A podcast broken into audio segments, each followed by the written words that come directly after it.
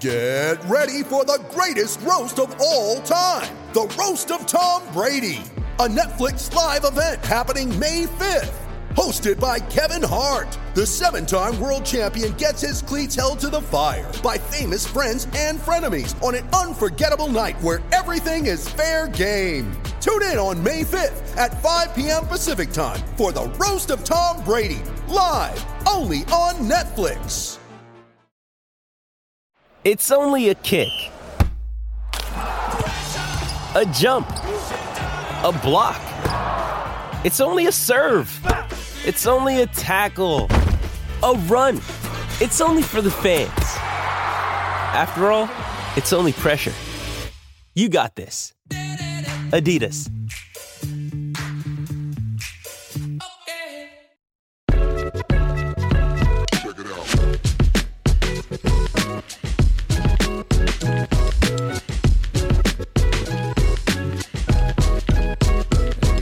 Up? What's up?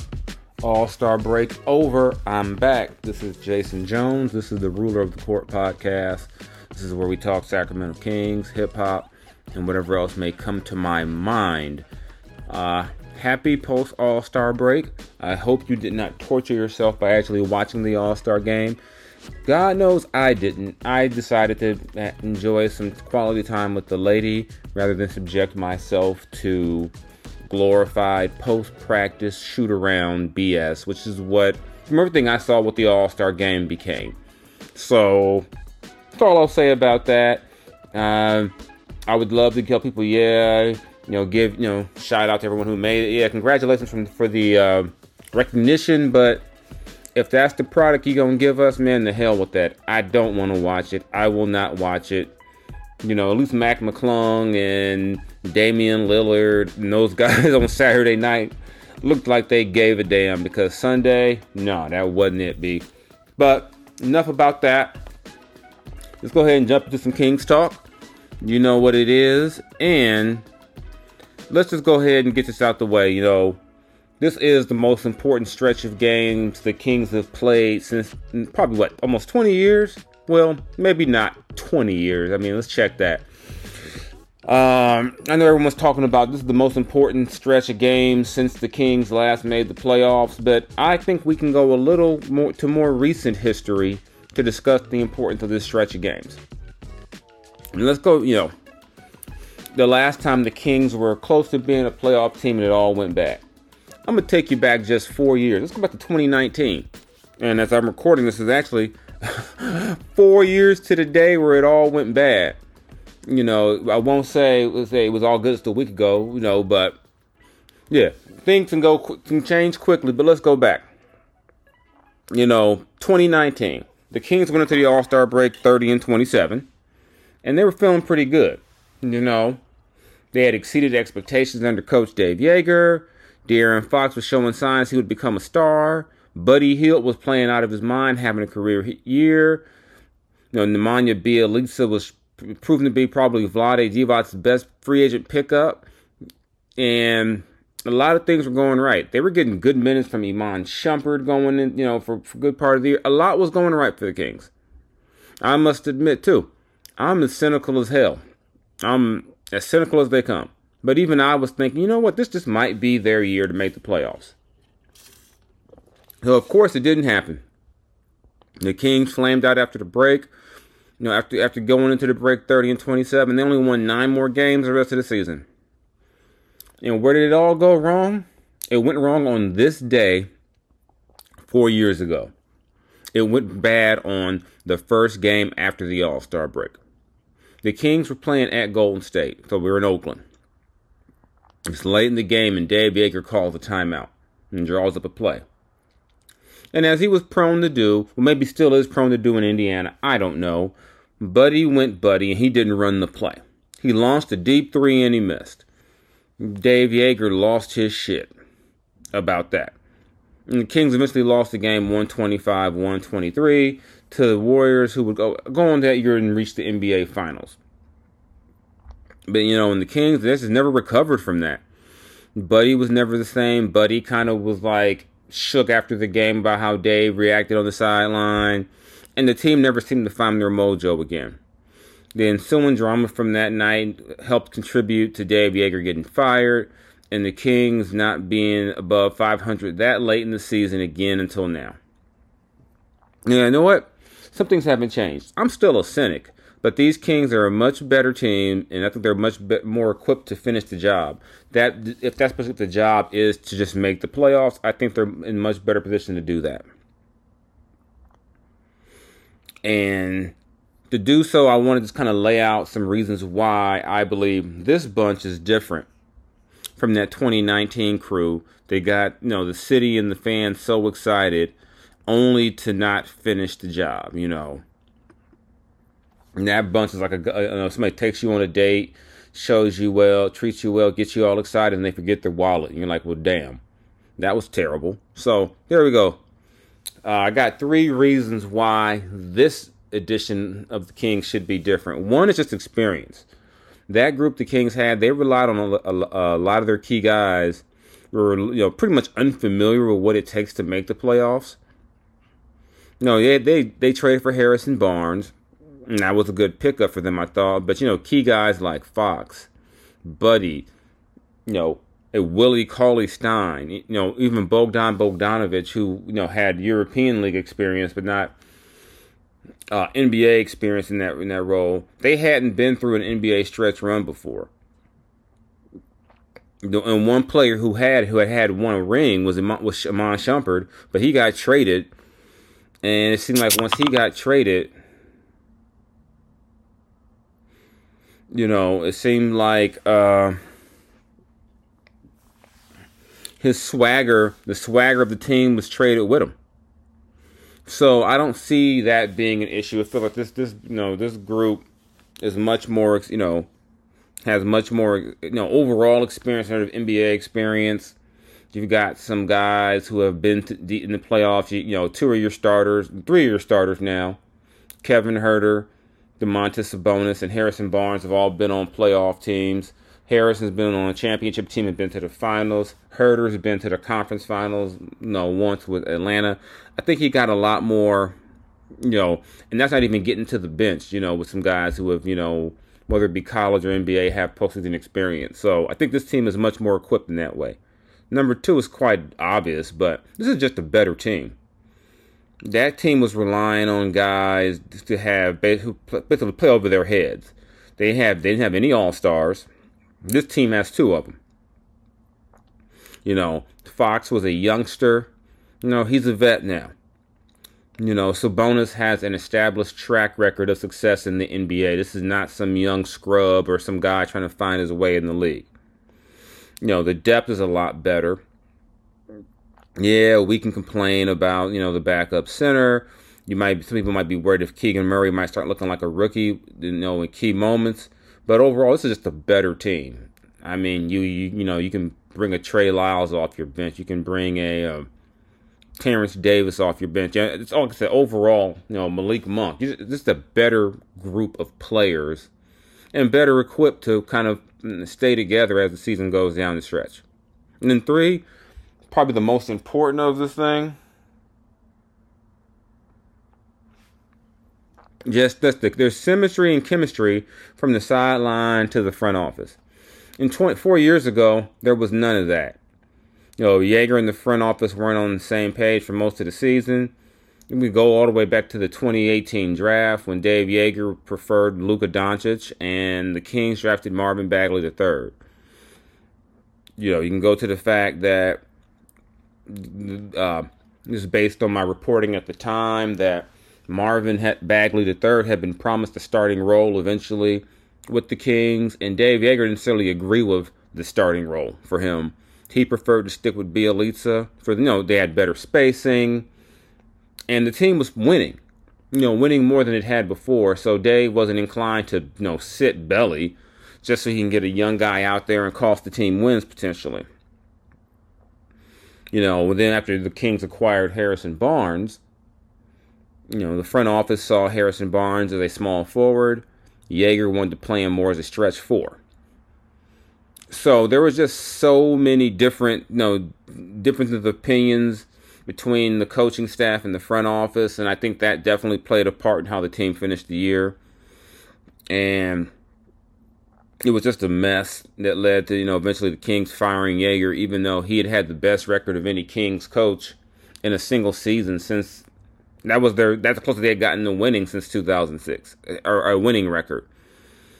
You know the Kings lost their last two games of the year to to finish below 500. You know, or to guarantee they you know it went, it went from can they get to 500 to can they at least get 40 wins? They didn't get it either people were complaining. It didn't really matter to me if they got 40 versus 39 wins. Hell, you weren't making the playoffs. And even then, the gap between 8 and 9 was pretty wide that year. So it wasn't like they were close.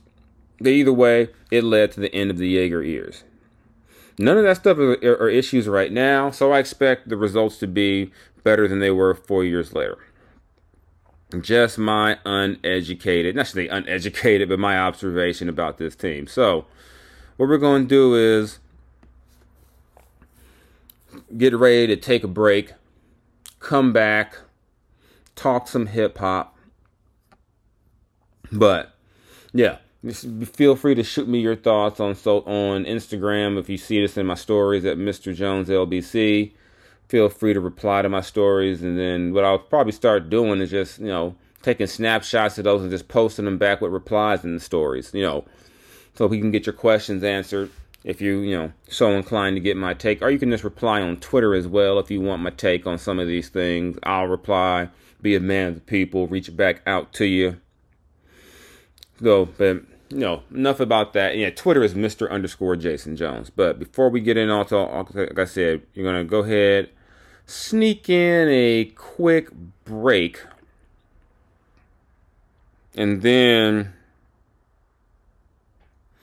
we'll get right back to the Ruler of the Court podcast, brought to you by the Basketball Podcast Network. Hey, what's going on, NBA fans? It's your boy Jason Jones, and it's time to bring the hoops action to the palm of your hand with DraftKings Sportsbook, an official sports betting partner of the NBA. This week, new customers can bet $5 and win $200 in bonus bets instantly. Plus, for a limited time, all new and existing customers, that's right, if you've been around, you too, can get a no sweat same game parlay every day. So, how do you do that? You go to the DraftKings Sportsbook app today, opt in, and place the same game parlay on any NBA game. If it doesn't hit, you'll get a bonus bet back. And you've got some same game parlays coming up. You can do with the Kings coming up. You know, Sabonis and his double doubles, how many more will he rack up? You know, how many threes will Keegan Murray make? You know, he's on a pace to try to break a rookie record for made threes. A lot you can have fun with with this. But what do you have to do to make that happen? Here's what you got to do. You download the app now and sign up with the code TBPN. New customers can bet $5 on the NBA and get $200 in bonus bets instantly only at DraftKings Sportsbook, an official sports betting partner of the NBA with code TBPN. Minimum age and eligibility restrictions apply. See show notes for details. And now, let's get back to the show. Okay, folks. Um, notice this is a different way to get into the hip hop thing. Uh, noticed that you know the legendary. Uh, I call him a West Coast legend, but he's you know, born back east, but he you know came of age in the West. Uh, Ice T received his star on the Walk of Fame.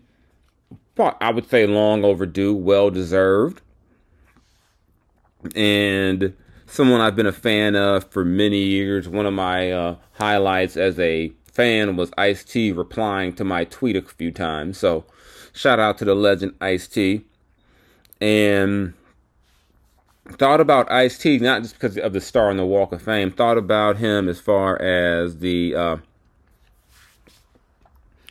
as I no- noticed this week, a new season of Snowfall is out. It's the, it's the final season, and it's one of my favorite shows. It's one of the last great pieces of art that we were given to us from given to us from uh, the late great John Singleton, who passed away in 2019 as someone born in Los Angeles in the late 70s. The show, you know, takes me back to my early years, my early childhood. I mean, um, Uncle Jerome on the show with the curl reminds me actually of my dad when I was a kid, and just so many, you know, uh, of the of the of the scenery, the the the houses, the everything reminds me of my childhood and, and that. So I really dig it. And the show has me just thinking about some of the hip hop from that era. You know, and I'm a big Ice Cube NWA fan, you know. So I know they get, you know, much respect for what they brought to the game from the West Coast, but Ice T was around too. And even they would tell you that Ice T was one of the OGs in the game. And we could go back to, you know, the early 80s of West Coast hip hop. Won't do that today but you all, you know, if you know hip hop, you know Ice T had a pivotal role in what we got going right now. So, but what, what I've said, like I said, I was watching the first two episodes. It made me reflect, and then, like I said, mixing that in with seeing Ice T get the star made me reflect on Ice T's music because for whatever reason, watching the show made me think about Ice T. And so I said, let's go back to 1987 and that powerful album Ice T dropped, Rhyme Pays, and I wasn't even 10 years old when this came out, but as I got older and was able to go back and listen to stuff again, you know, you know, you know, so I went back and said, let's go ahead and listen to Rhyme Pays. And I'm going to walk you through it kind of briefly to uh, give you a feel of why this is one of my favorite albums. That you know, once I got a little money in college, I went back and bought up all these old CDs. Actually, my my undergrad thesis was about hip hop, so I was collecting all the music I could to listen to. So here we go. I'm not gonna I'm not gonna give you like song by song breakdown per se, but I was gonna give you some of my highlights from that from from that album that era. The first song is you know intro slash rhyme pays it puts you just like firmly in the way life was at that time period in the mid 80s you know the beat the flow it's all real 80s type stuff you know. Know but it still hits hard. The way that song comes in dun, dun, dun, you know, it comes in hard. I wish i was in a car right now with some bass and i would let that thing ride out right now. But the next song on there is probably the song that this album is best known for. It's a it's a song that um has been copied and borrowed from, you know, you know, six in the morning. It's a day in LA. You know, six in the morning, you know, police at my door, you know, all that. And it's the song could basically be an episode of Snowfall, which is probably why I thought about this album when I was watching the lab, the first two episodes of this final season. Ice could be Uncle Jerome from the show and the way he's describing his day in that song. Maybe he's Franklin. You know, I, I noticed Franklin was wearing was wearing Adidas on the show, and on the on, the song, Ice T says, you know, his fresh Adidas sneaks, you know, you know, squeak across the across the floor. You know, talk about about getting this old school tape. I'm not giving anything away if you haven't watched uh, any of the episodes, but you know, when Franklin's in the car, there are times you hear that old school music playing. So that song, you know, is going to be a classic no matter what. And if you're going to play any songs from this, bump these first two. But I'm not going to say stop there. Let's keep on going. The song Make It Funky is up next. It's an 80s like hip hop dance track. It was kind of it was part of what was going on at the time. It's a lot of what I heard the OGs did partying to when I was a little kid when I'd be looking around you know, and kind of said, hmm, what, what's going on over here? No, that's what I was listening. No, that's what I was doing. And then next one is pimping Ain't Easy." Uh, that's not what it's. You know, that's like the like the song. You know, t- you know, and you know, it's a you know it's a popular saying, and, and oddly enough, that's Ice T would make would you know flip that again later, or probably more than a decade later with the WWE when they when they had made a hip hop album like you know hip hop and WW I guess WWF fusion whatever album This was the themes, you know, Pimpin' Ain't Easy. It was Ice T did that for The Godfather, who was, you know, a pimp on the on the show. So that song clearly has some legs to it. That phrase has some legs to it. If you, you know more than a decade later, you got you know the Godfather coming to the ring in WWE to that. Then you to know in the next few songs. 409 brings some fun wordplay from the OG Ice T, you know, followed by I Love the Ladies, and then the song Sex. You know, a nice back to nice set of back to back songs, right? That's followed by Pain, then close it out with Squeeze the Trigger. I could go more in the Ice T catalog. I love the song Colors. I can get it to the next album with I'm Your Pusher. I mean, I could keep going and going. But I'm going to chill and leave it there and let you marinate on that for today's hip hop selection. So thanks for taking the time to check this out. Again, you can follow me on Twitter at Mr. underscore Jason Jones. You can follow me on Instagram at Mr. Jones LBC. And make sure you're following um, everyone with the Basketball Podcast Network. Check us out. You know, like this, download this, subscribe to this. Every download helps spread the word that I'm still talking about the Kings out there. So, again, I'm Jason Jones. Why I write for The Athletic. This is the Ruler of the Court podcast. Y'all be good out there, right? I will catch you next time. I'll be back next week. Be safe. And I'm signing out from very chilly California. You know, I know y'all laughing at us because it's in the 40s and the 50s, but this ain't right. This is not acceptable for for nearly March. So we're I'm gonna go put my parka on and my beanie and go outside, y'all. Y'all be good out there. I'm out.